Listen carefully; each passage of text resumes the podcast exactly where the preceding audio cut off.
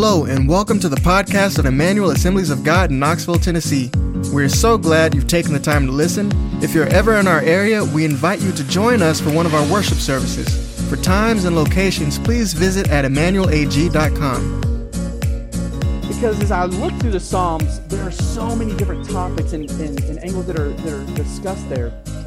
But what, what I see is that it is people that are passionate for God you know, a portion of them written by David, roughly 50%, 75 to 80 of the 150 Psalms we know were probably penned by David. And, and some of them are, are laments. You know, probably 50 to 75% of the Psalms are, are just cries of the heart, talking about sorrows. And, and I think about how raw and authentic that poetic uh, form of Scripture really is. And, and that's one of the things that we value here, is just being genuine being real. How many, how many know that until you know yourself, it's hard to know God? Until you realize what you're dealing with, that you don't even recognize your sin, you don't even see your need for Him, it's hard to even realize how good He really is and what He's done for us. And I think the Psalms really just paint that picture that it, it paints the contrast in such a real and vulnerable way of, God, my life is bleak without you, but look what you do. Look what God can do. And I think today is going to be a lot of fun as we dive into this. And uh, so, as that's being passed around, I just want to kind of kickstart some background information on the Psalms in general. As I've already kind of hinted at, this is a pretty good chunk of the Old Testament scripture. And, and this would have been one of the main portions. It would have been the last section of the Torah. It would, you would have had the Pentateuch, the first five uh, books that would include our law. You would have had um, the historical writings, the, the prophets, and then you would have the poetic scriptures. And now poetry makes up roughly 75%. I don't know if you realize this. It makes up uh, roughly 75% of all the Old Testament scriptures. And so when I say poetry, it would include the wisdom literature, such as Job, Proverbs, Ecclesiastes. And then we see other poetry in, in Song of Solomon as well as the Psalms. And so I think it's, it's really unique to try to understand poetic writing as, as scripture because a lot of times, even what Rick uh, quoted today in transition, both of those he, that he was quoting, he read from Psalm 16, I believe, wasn't it? Psalm 16 talking about your, you have come upon us with a gladness and joy in your presence. It is full of that joy. And then he quoted, I believe it was Psalm 139 as well, about how he knows us, he formed us, what he knows about us. So there's so many contexts that we, so much scripture that we take from the Psalms and and we apply to what we know about God. But it's still written in a poetic form, which is very, very different than just a Paul writing a letter of theology to a church that he has planted. It's a very different form of, of writing, and, and understanding it is, is different because of that. And so that's what we'll look at a little bit today as we dive into our first psalm, which I'm really excited about. Probably the most common psalm that you hear quoted, that you hear sung, that you hear at a funeral, that you hear just about any time, what would be your guess is one of the most common Psalms that would ever be used or quoted? I see some, Psalm 23. One of my favorites, a shepherd's psalm, right?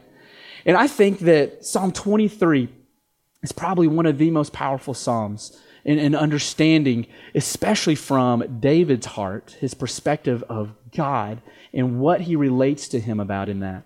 And this psalm for me is really, it's about the goodness of God. And you see the goodness of God in, in two different sections here. In the first portion, which we're going to go line upon line and kind of look at the Psalms over the next few weeks that, we, that we're digesting.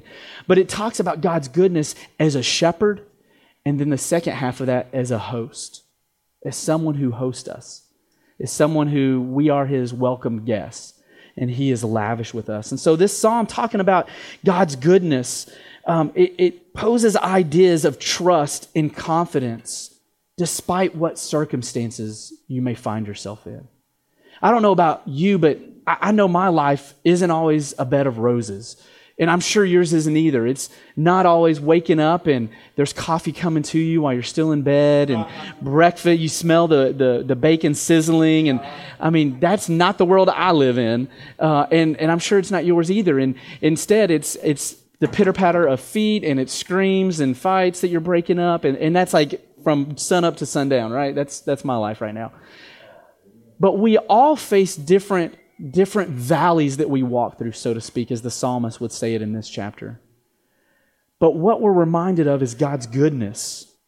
That we have confidence in Yahweh's ability to deliver us and to walk with us despite what life may throw at us.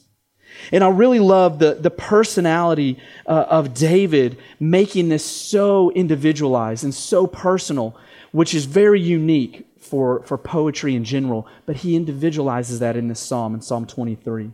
And so I want us to kind of read this together. And the first one, uh, Bethany, uh, there's going to be a video. You can go ahead and cl- uh, click on it. It's literally just going to walk us through the psalm and we can read it together. And I'm going to be reading from the ESV, the English Standard Version.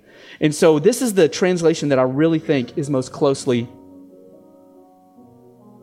translated to what I want to talk about. The Lord is my shepherd, I shall not want. What does he do? He makes me lie down in green pastures. He leads me beside still waters.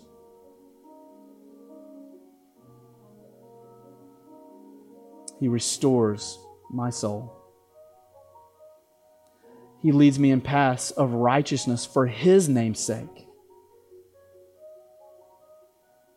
And even though I walk through the valley of the shadow of death, I will fear no evil.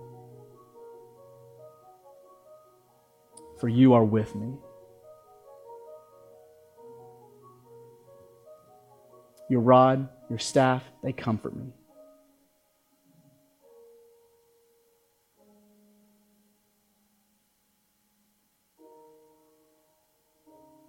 You prepare a table before me, even in the presence of my enemies.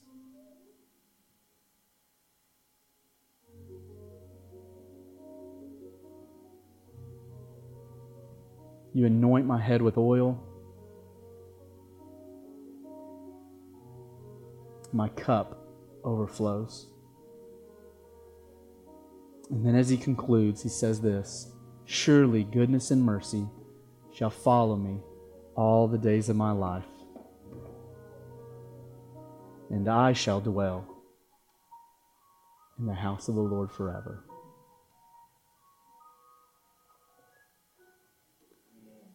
Amen. Yeah.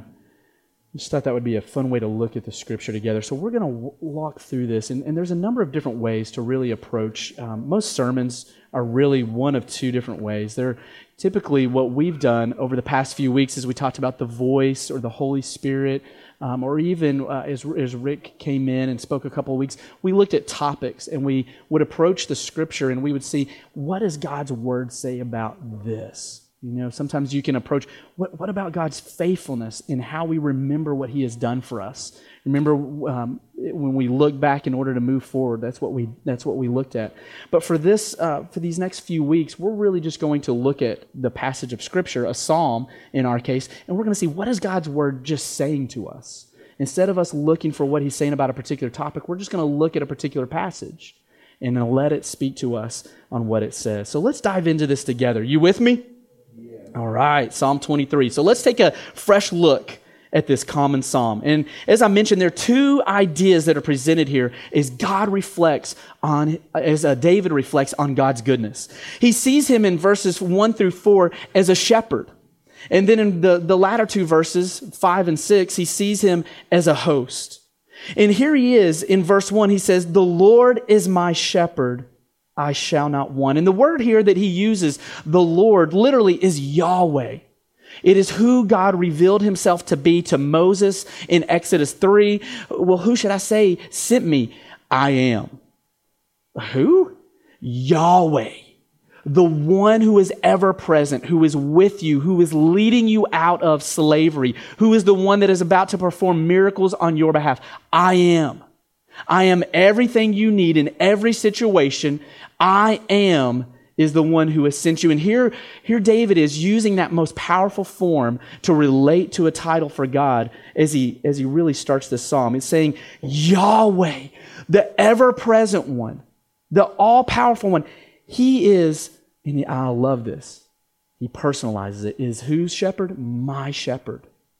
He is my shepherd. And typically, you would find in, in scripture, especially even in the poetic literature, it would be more of a collective. It would be like, He is our shepherd. It is, it is the nation of Israel. It is the people of God that, that He is collectively leading. But here, David is, is like, No, He has been my shepherd. He has led me out of things. He has provided for me personally. He has been there for me when I needed Him. And I love how David allows us to be able to individualize that today, that we can claim that Yahweh, God, the ever present one, is our shepherd. He is my shepherd. And because that he is our shepherd, we can say, I shall not want. Now, I don't know about you. I don't really relate to being a shepherd. has anybody had sheep or any type of farm? You, okay, BJ's hand was up. Not a lot of us. The closest I ever got, if you'll throw up that photo for me, Bethany, was a pygmy Nigerian dwarf goat. All right? This is Sunshine, and we had Sunshine for Sunshine. We had Sunshine. We had Sunshine. Uh, we called her Sunny, uh, probably because I couldn't say it. I don't know. Sunshine. We had Sunny for, I don't know, maybe a collective three weeks, right? Maybe longer than that. It didn't seem very long, but apparently it was a few months. So here they are. This is, now I know what you're thinking. What did we do to Judah and his hair? So yeah, just move on. Focus on the goat. Uh, Sunshine and Sunny here, it was just a hot mess. Came to us and was still being bottle fed, right? Didn't understand that it couldn't live inside with the rest of us. Uh, we were trying to keep it in the backyard back here, and uh, it kept trying to, you know, kind of kick its way in through that back door. And finally, when the kids, every time they're going outside to play, it's like knocking them down. And it was one of those dancing goats. It was hilarious just to see Sunny kind of running through the yard. We loved it. There were tears shed when we uh, rehomed it because we found it a new home. Uh, on a farm up in Jefferson County. But there's sunshine now, and, and, there's a video even. You can click the video. I don't know if it's going to have audio or not. Candy is hoping it doesn't. So that's sun. Yeah, that's Candy yelling, you know, go Sunny, go, go Sunny, go. And you can you can land on that last one where it's in the lap so you can see sunshine. But this is the closest I've really ever been to being a shepherd. And so I don't think it really counts. Yeah. And so I know that many of us probably can't relate to the shepherd life when we're trying to understand God as our shepherd. It's not a paradigm or a culture that we live in. And so, as I was doing some of my studying, I was looking back to a lot of what that time period, and here we are in the Middle East, uh, thousands of years ago, and even now, uh, there's a culture of, ha- of being a shepherd, even in some of the books I read in West Africa or different parts of, of that whole Mesopotamian um, area, that there's, there's the idea of being a shepherd, and, and they understand this terminology and this metaphor a lot better than you and I do. And, and, and you could have had a baby goat, and, and you may think that counts. Or, you know, for me, I think the most shepherding I've ever done is the 25 years that I've worked with kids right? I've worked with kiddos, and I think they're the most difficult thing to shepherd, right? You're trying to, here we have been two weeks at camp, and we're just like, please, the cafeteria is that way. Come on, don't you want food? And it seems like you're pulling teeth sometimes. But here we are with the paradigm of, of a shepherd, and we're going to learn so much. And, and I love about how the first reading, where this would have been a, a familiar metaphor, is exactly where we find David. Where we find David when he's first introduced in Scripture. And it's in uh, it's going to be in 1 Samuel 16:11 if you'll throw that up for me Bethany. 1 Samuel 16:11. It says, "So he asked Jesse, "Are these all the sons you have?" Wait, they're still the youngest, Jesse answered, but he's out doing what? Tending sheep. He said, Send for him. We will not sit down until he arrives. 1 Samuel 16 11. You see, this image of a shepherd, it arouses uh, emotions of care. It arouses these um, emotions of someone who is providing, who is protecting. And a good shepherd was always personally concerned with the welfare of his sheep. And, and the, the model of shepherding that David would have been familiar with would have been a shepherd who led because there were typically two different there was an eastern and a western view of shepherding one that, that kind of fly, that led from behind and kind of moved them forward. But david's model of shepherding would have been one that they followed him as he led. And so david would have understood that god was a guide. He would have related to him as that shepherd that guided that led his people that led them into his goodness and to his plans for him and the, the scriptures are full. I would, I would even encourage you, do, do a search, do a, a word study on shepherd. Because we find that even the prophets remind Israel about how he is their caretaker, about how he is tender and gentle as a shepherd, how he is guiding and providing. In Isaiah 40 11, it says this He tends his flocks, speaking of God, like a shepherd. He gathers the lambs in his arms and carries them close to his heart. He gently leads those that have young. In Ezekiel 34, verses 11 and 12, it says this For this is what the sovereign Lord says I myself will search for my sheep and look after them. As a shepherd looks after his scattered flock when he is with them, so will I look after my sheep. And I'll rescue them from all the places where they are scattered on a day of clouds and darkness. And then later in that chapter, Ezekiel 34 is a really powerful uh, prophetic writing on uh, how, how Ezekiel is saying, Look at God as your good shepherd. And he says in verse 23, I will place over them one shepherd, my servant David, talking about the lineage of David, which Christ would come from. And he will tend them, and he will tend them and be their shepherd. You know, we looked at when we talked about the voice about how Jesus is our good shepherd how he's not the hireling, which even Ezekiel talks about, how you have some false shepherds who are in it for the wrong intentions. You have people in your life, you know them right now, who are in your life probably for the wrong reason. They want something out of you. They want to use you for something. Um, you're just you're a cog in their in their will. That you're just another piece to the puzzle. But there's no relationship or care. Is there, JoJo? All right. she has something to say about that.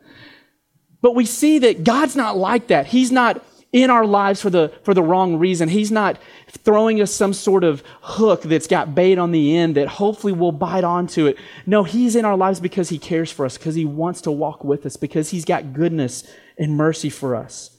And so we see this close connection of the imagery of the shepherd and the king that would lead God's people. This is what I think is really, really powerful. The Lord declares uh, of David in 2 Samuel 5 2. And I think I have a, uh, an image graphic back there, Bethany, for this. He says of David, he says, You shall be shepherd of my people Israel, and you shall be prince over them, over Israel. And you see, though, there's this close paradigm of the crown and the, and the sheep. There's this idea of being a shepherd king, of leading not with a dictatorship, but our God being one that, yes, is the, the one that is all supreme, but yet is walking with us right there in the fields of our life. And I think that a lot of times we, we can see God as the, the one that is holy, that is just, that is supreme, that is king, that he is one day going to reign and rule. And, and I love how we want to quote, you know, sometimes like every knee will bow, every tongue will confess. And usually it's when we're frustrated with someone who, who's not godly and they're really kind of getting on our nerves. And we're like, one day their knee will bow. I will get my vengeance and God's going to make it happen. And, and that's completely not what that scripture is talking about. It's talking about how Paul is saying, you know what? Even now, here in this jail cell, as I'm writing to you, church in Philippi, I am telling myself that my knee will bow, that I probably will be on a chopping block pretty soon. And every tongue will confess. But even if all that, it's imitating the emptying that Christ has shown us. So Jesus, as he led us as a king, was chief of all shepherds as well. He was the good shepherd that cares about us tenderly that guides us and leads us. So let's look at this. He says that the Lord is my shepherd, and I'm spending a lot of time establishing how he is a shepherd because I think we'll have a hard time understanding the rest of what he does unless we really buy into that. He says, Because Yahweh is my shepherd, I shall not want. Jesus tells us and reminds us in Matthew as he's given that great discourse on the Mount he says, Who of you, by worrying, can add a single thing to your life?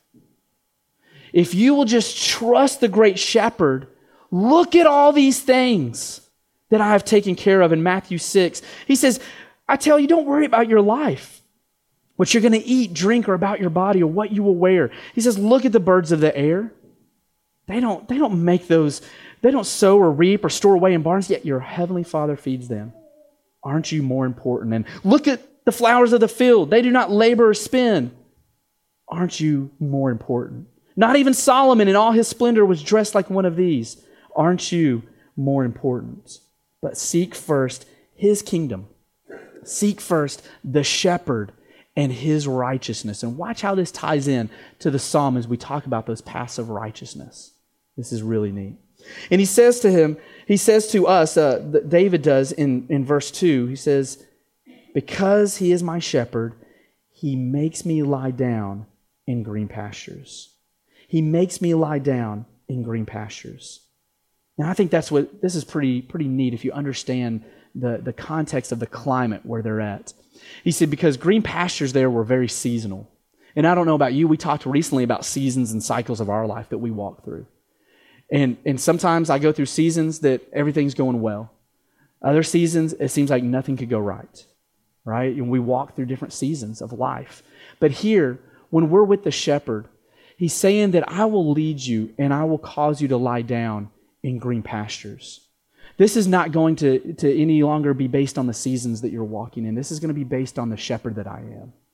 This is no longer going to be based on the circumstances that you find yourself in. It's going to be based on the one who is truly guiding you and leading you and who is ever present, regardless of the climate you may be in. And I think that's so powerful because a sheep would never lie down unless there were a few factors that were really solidified for them. One, they don't have any fear of danger. A sheep is always going to be kind of skittish and, and, alert, and we're looking around. There's, there's naturally a tendency towards fear, and, and, and, but unless they know that there is no fear of danger, they feel at peace. And, and, that they know also that everything that is being provided for them, not only in food, that there's not going to be a scarcity of, of provision for them, but also any ailments that they may have.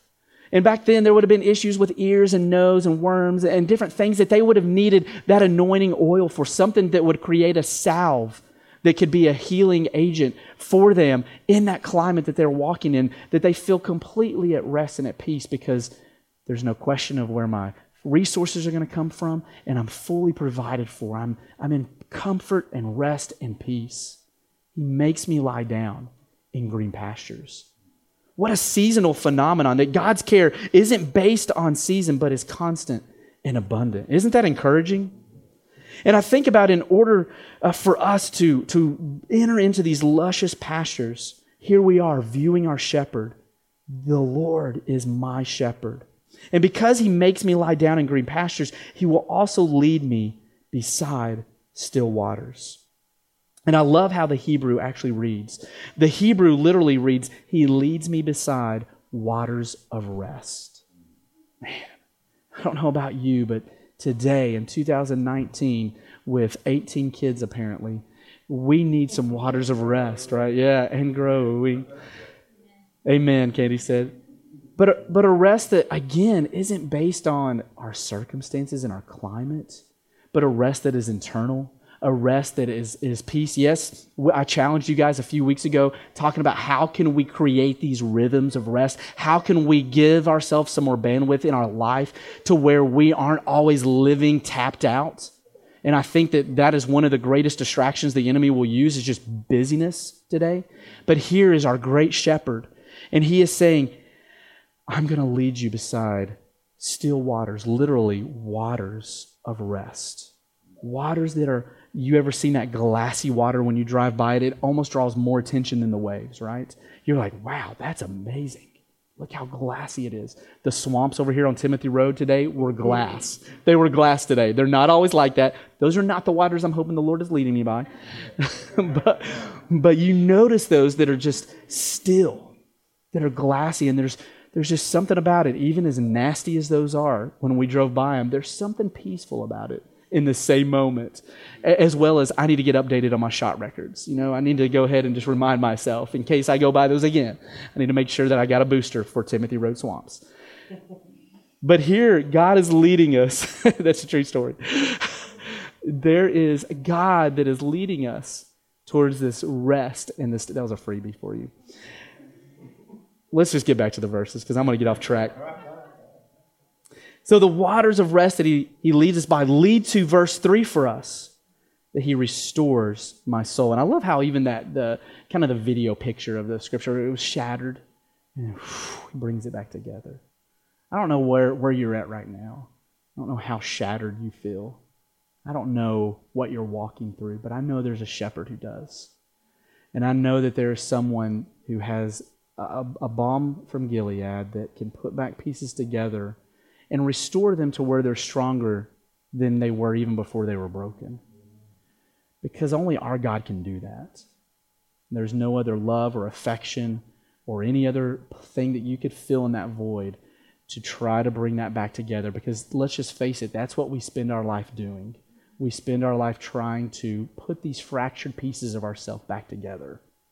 And that's where we find the gospel. The good news is Jesus has done it. Let's come to our good shepherd and allow him to heal.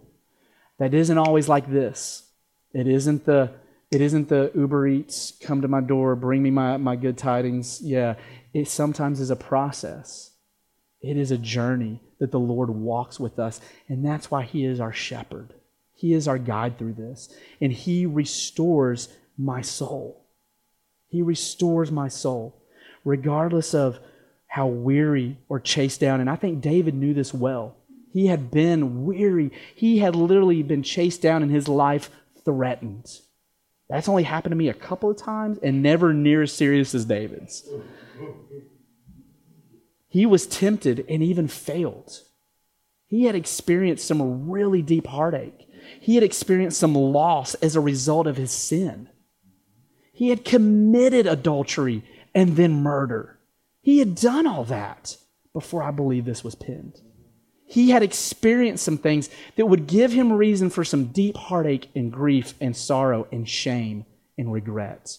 And yet he's saying here, oh, You restore my soul. So wherever you may find yourself today, I find a hope.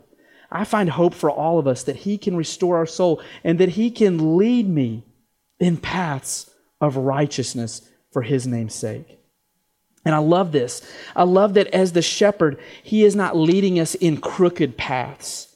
And even though I talked about when we look back to go forward that the Israelites were not always taken on the shortest distance, but on the one that they could tolerate and handle, and they knew that, and God knew that. And I think sometimes that we think, God, this looks like a crooked path. I don't know what you're doing but it's not crooked in the sense of what is on it, on what we're going to be able to handle, the how our shepherd is leading and guiding us. That he leads us in his righteousness. And this isn't a righteousness that we're obtaining. This is literally a righteousness here that he is giving to us. He is leading us in paths of his righteousness. It is already there. It's nothing you're working up towards. It is not like I've got to get to a better place so maybe he can lead me in his of right. He is already directing our paths. We just stay behind the shepherd. And we'll find that he has got good things for us ahead.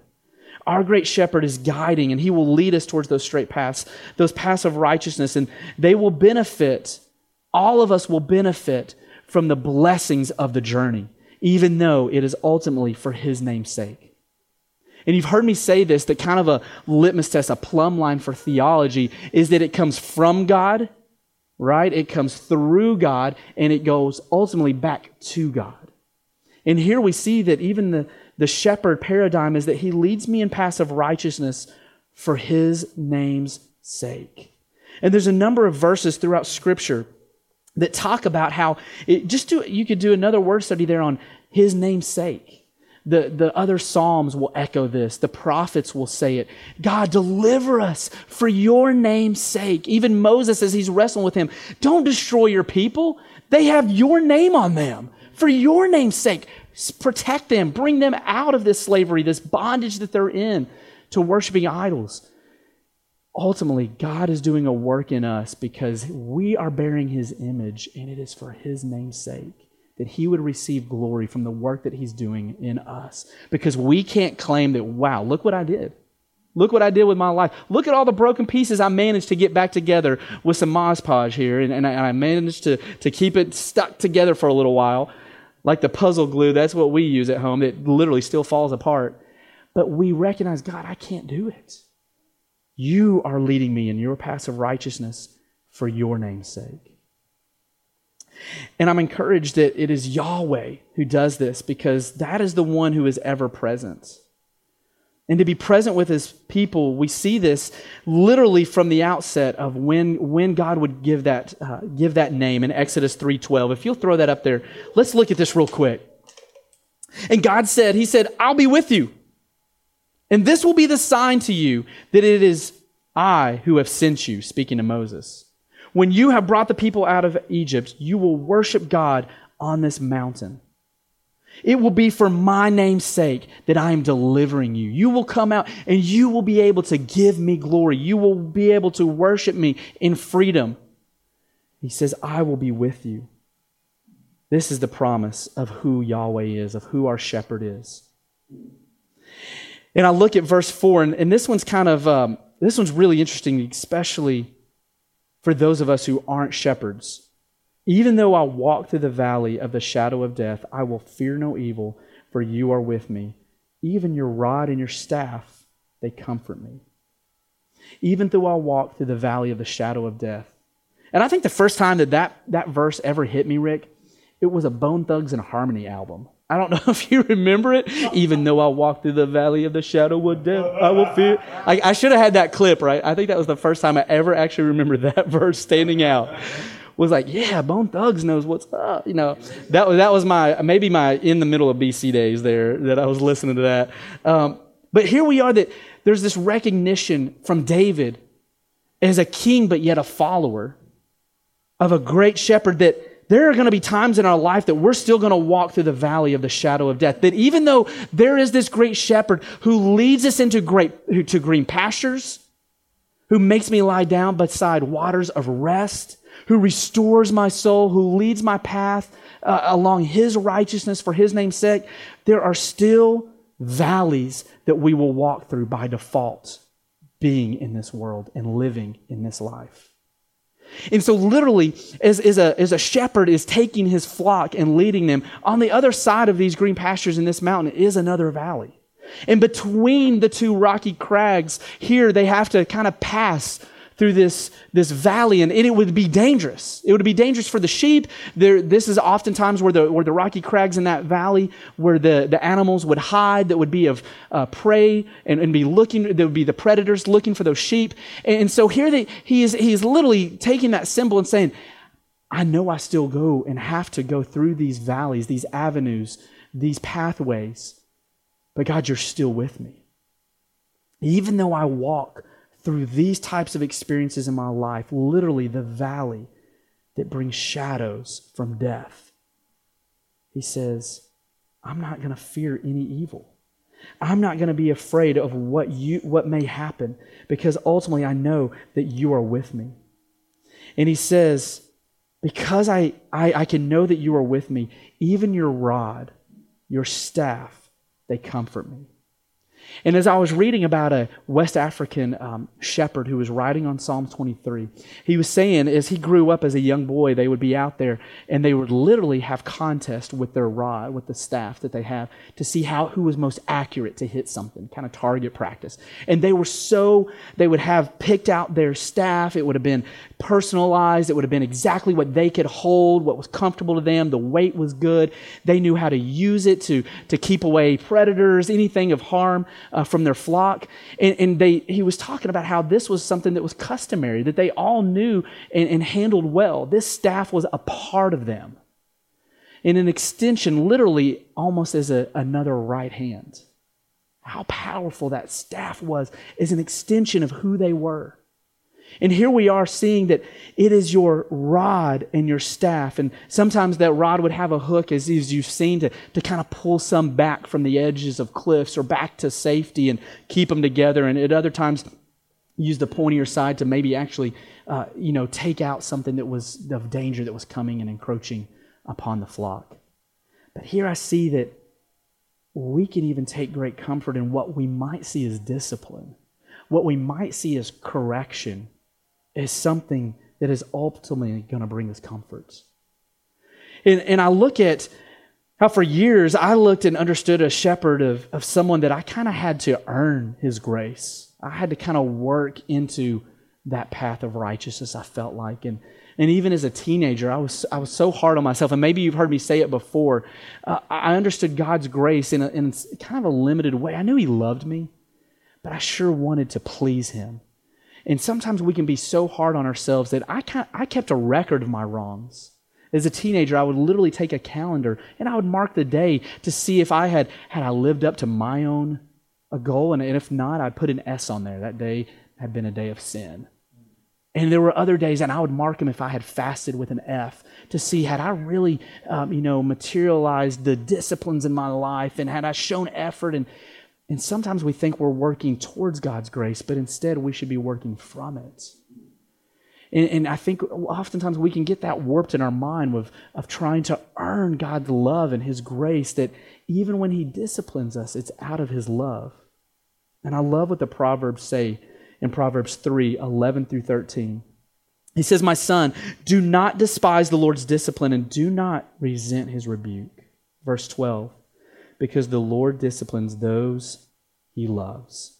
As a father, the son He delights in. Hebrews 12 echoes this in Hebrews 12, 4 through 11. In your struggle against sin, have you resist, resisted to the point of shedding your blood? Or have you completely forgotten this word of encouragement that addresses you as a father addresses his son? It says, My son, do not make light of the Lord's discipline and do not lose heart when he rebukes you, because the Lord disciplines the one he loves, and he chastens everyone he accepts as his son. What if we disciplined our kids that way? What if they understood our discipline as a form of love?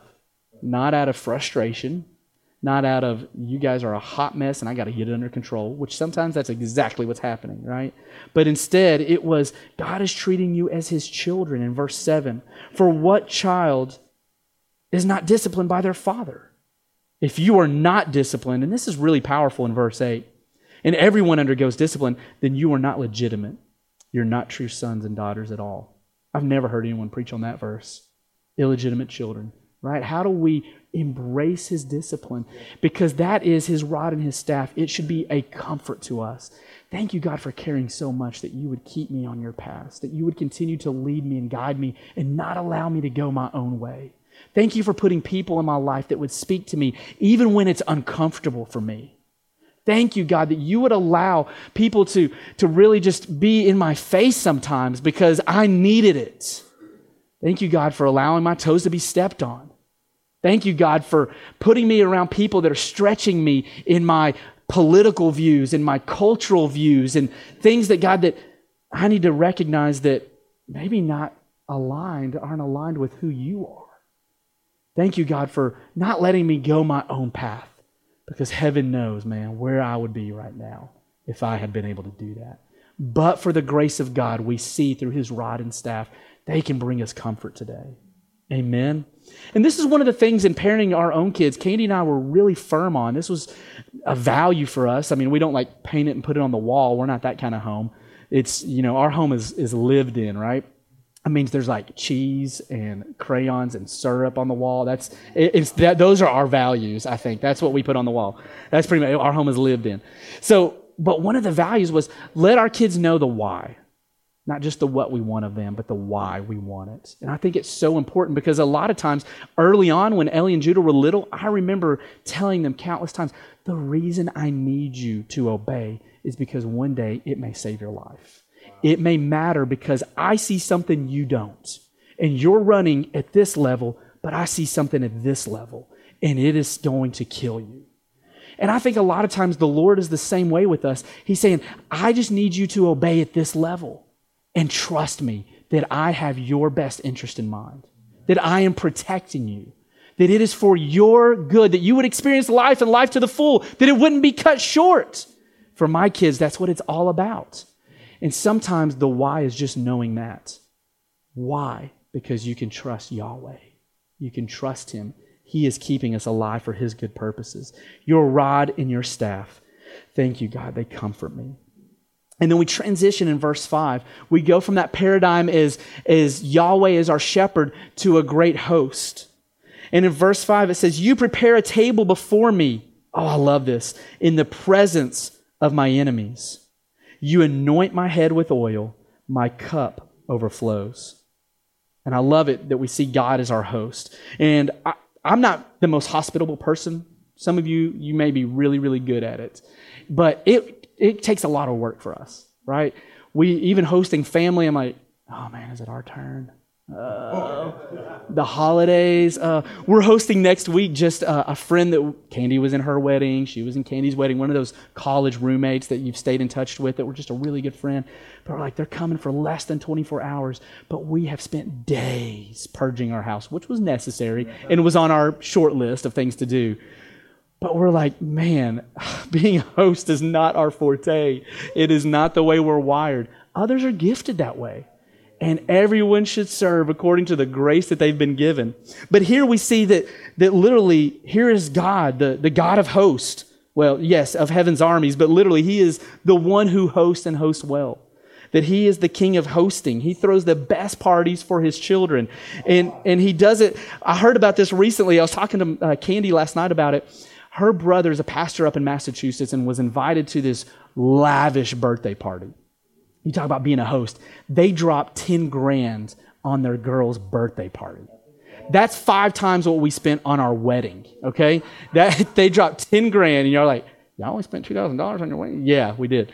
So um, it, it, was bootleg, all right? But our, this $10,000 birthday party, they, it was for little bitty girls that they had personalized swimsuits made for all the little girls that were coming, a live band, all kinds of crazy stuff. Fancy foods catered. I mean, it was to the nines and then some, right? And so I'm like, what? What a waste. Here's the deal. When when my wife like breaks the hundred dollar threshold for one of my kids' birthday, I'm asking for like itemized details of how she spent that money. I want to know that she compared it with two other brick and mortar stores and three online sites. I'm like, are you kidding me? You dropped a buck 25, you dropped $125 on Judah's seventh birthday party and we didn't talk about it. Like, there ain't no 10 grand coming out of nowhere for that. But here is a God who is limitless in his resources and just loves to be lavish. And he is a host that when we come to his table, it's a full spread.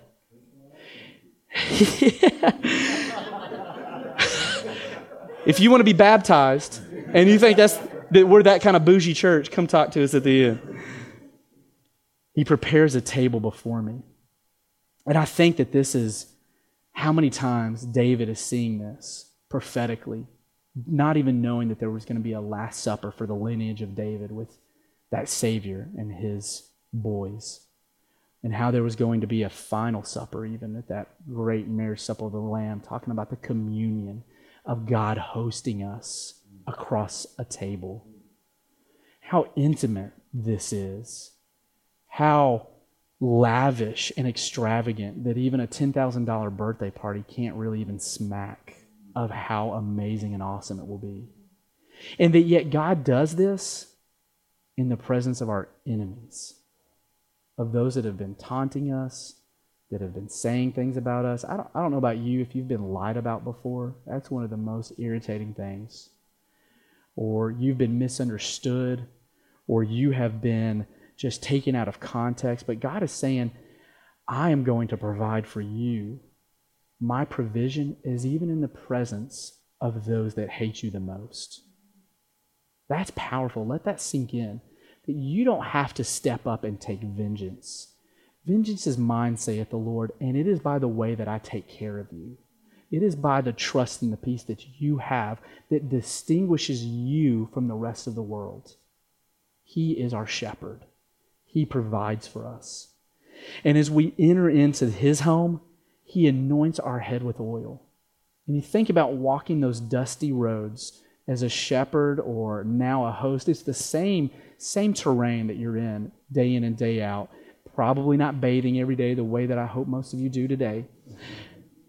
But he, there, there were, you were probably, you had some ashy elbows, your knees too. Like there's some feet, there's some feet things going on, right? Because you've been kicking some dirt up.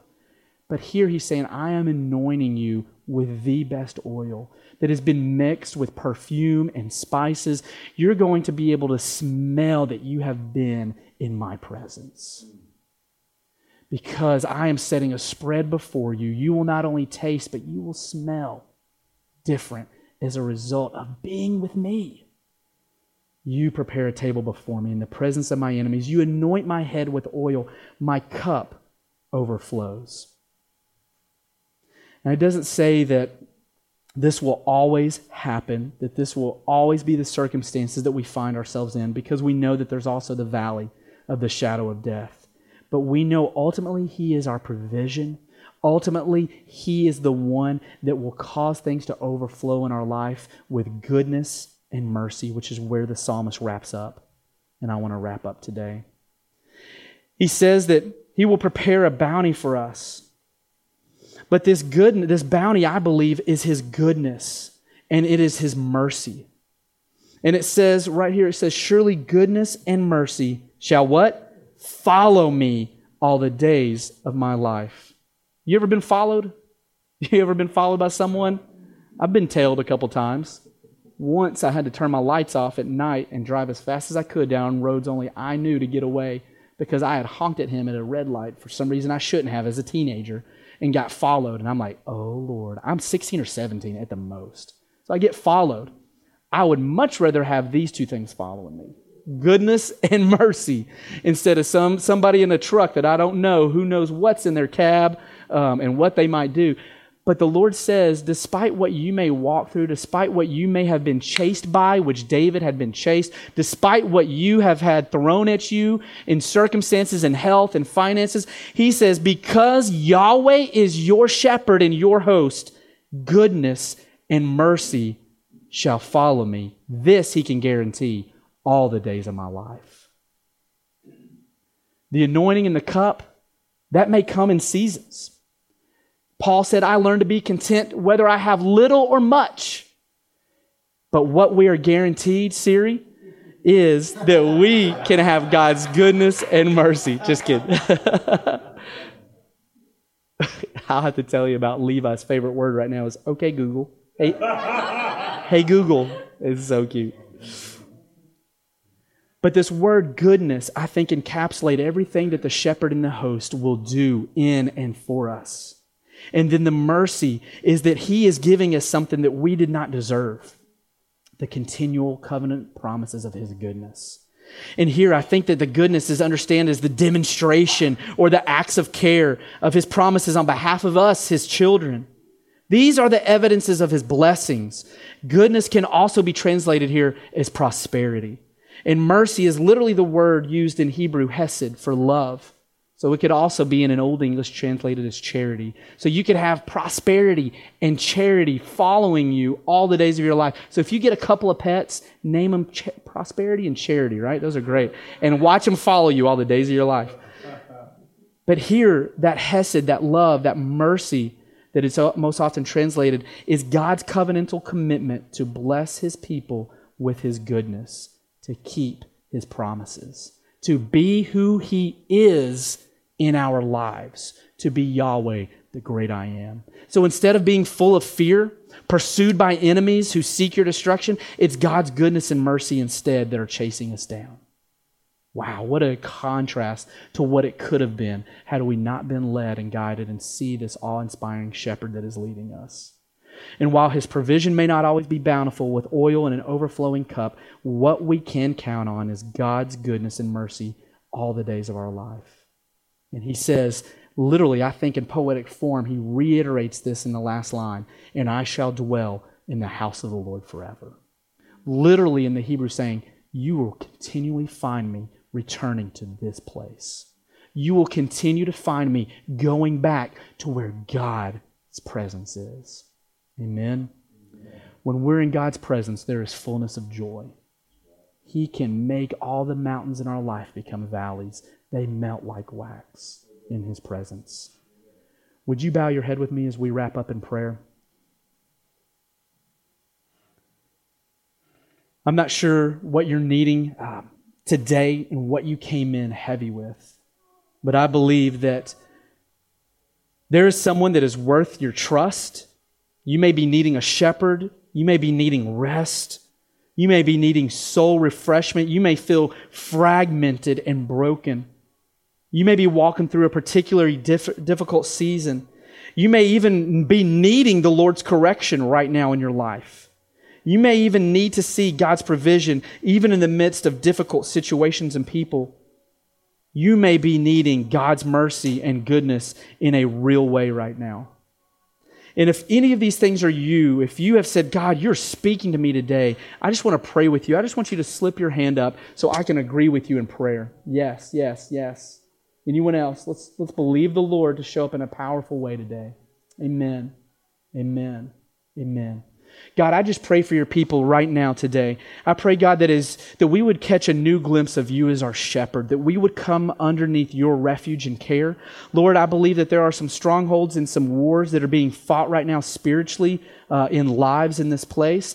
And Lord, we just pray, God, that you would dispatch angels and there would be just a surrounding of your presence around uh, the folks in this house that, Lord, there would be the spiritual battle would be yours, Lord. That they would lift up a resounding uh, voice of praise and exaltation, a recognition of the good shepherd in their life, Lord. And we thank you that you're going to begin to break things off lies that have been believed, words that have been spoken, health that has been deteriorating. God, you are beginning to just break those things, and your, your report is the one that we're going to believe.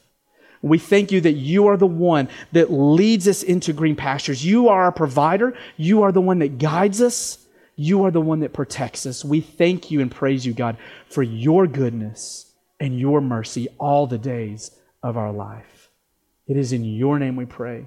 Amen and amen.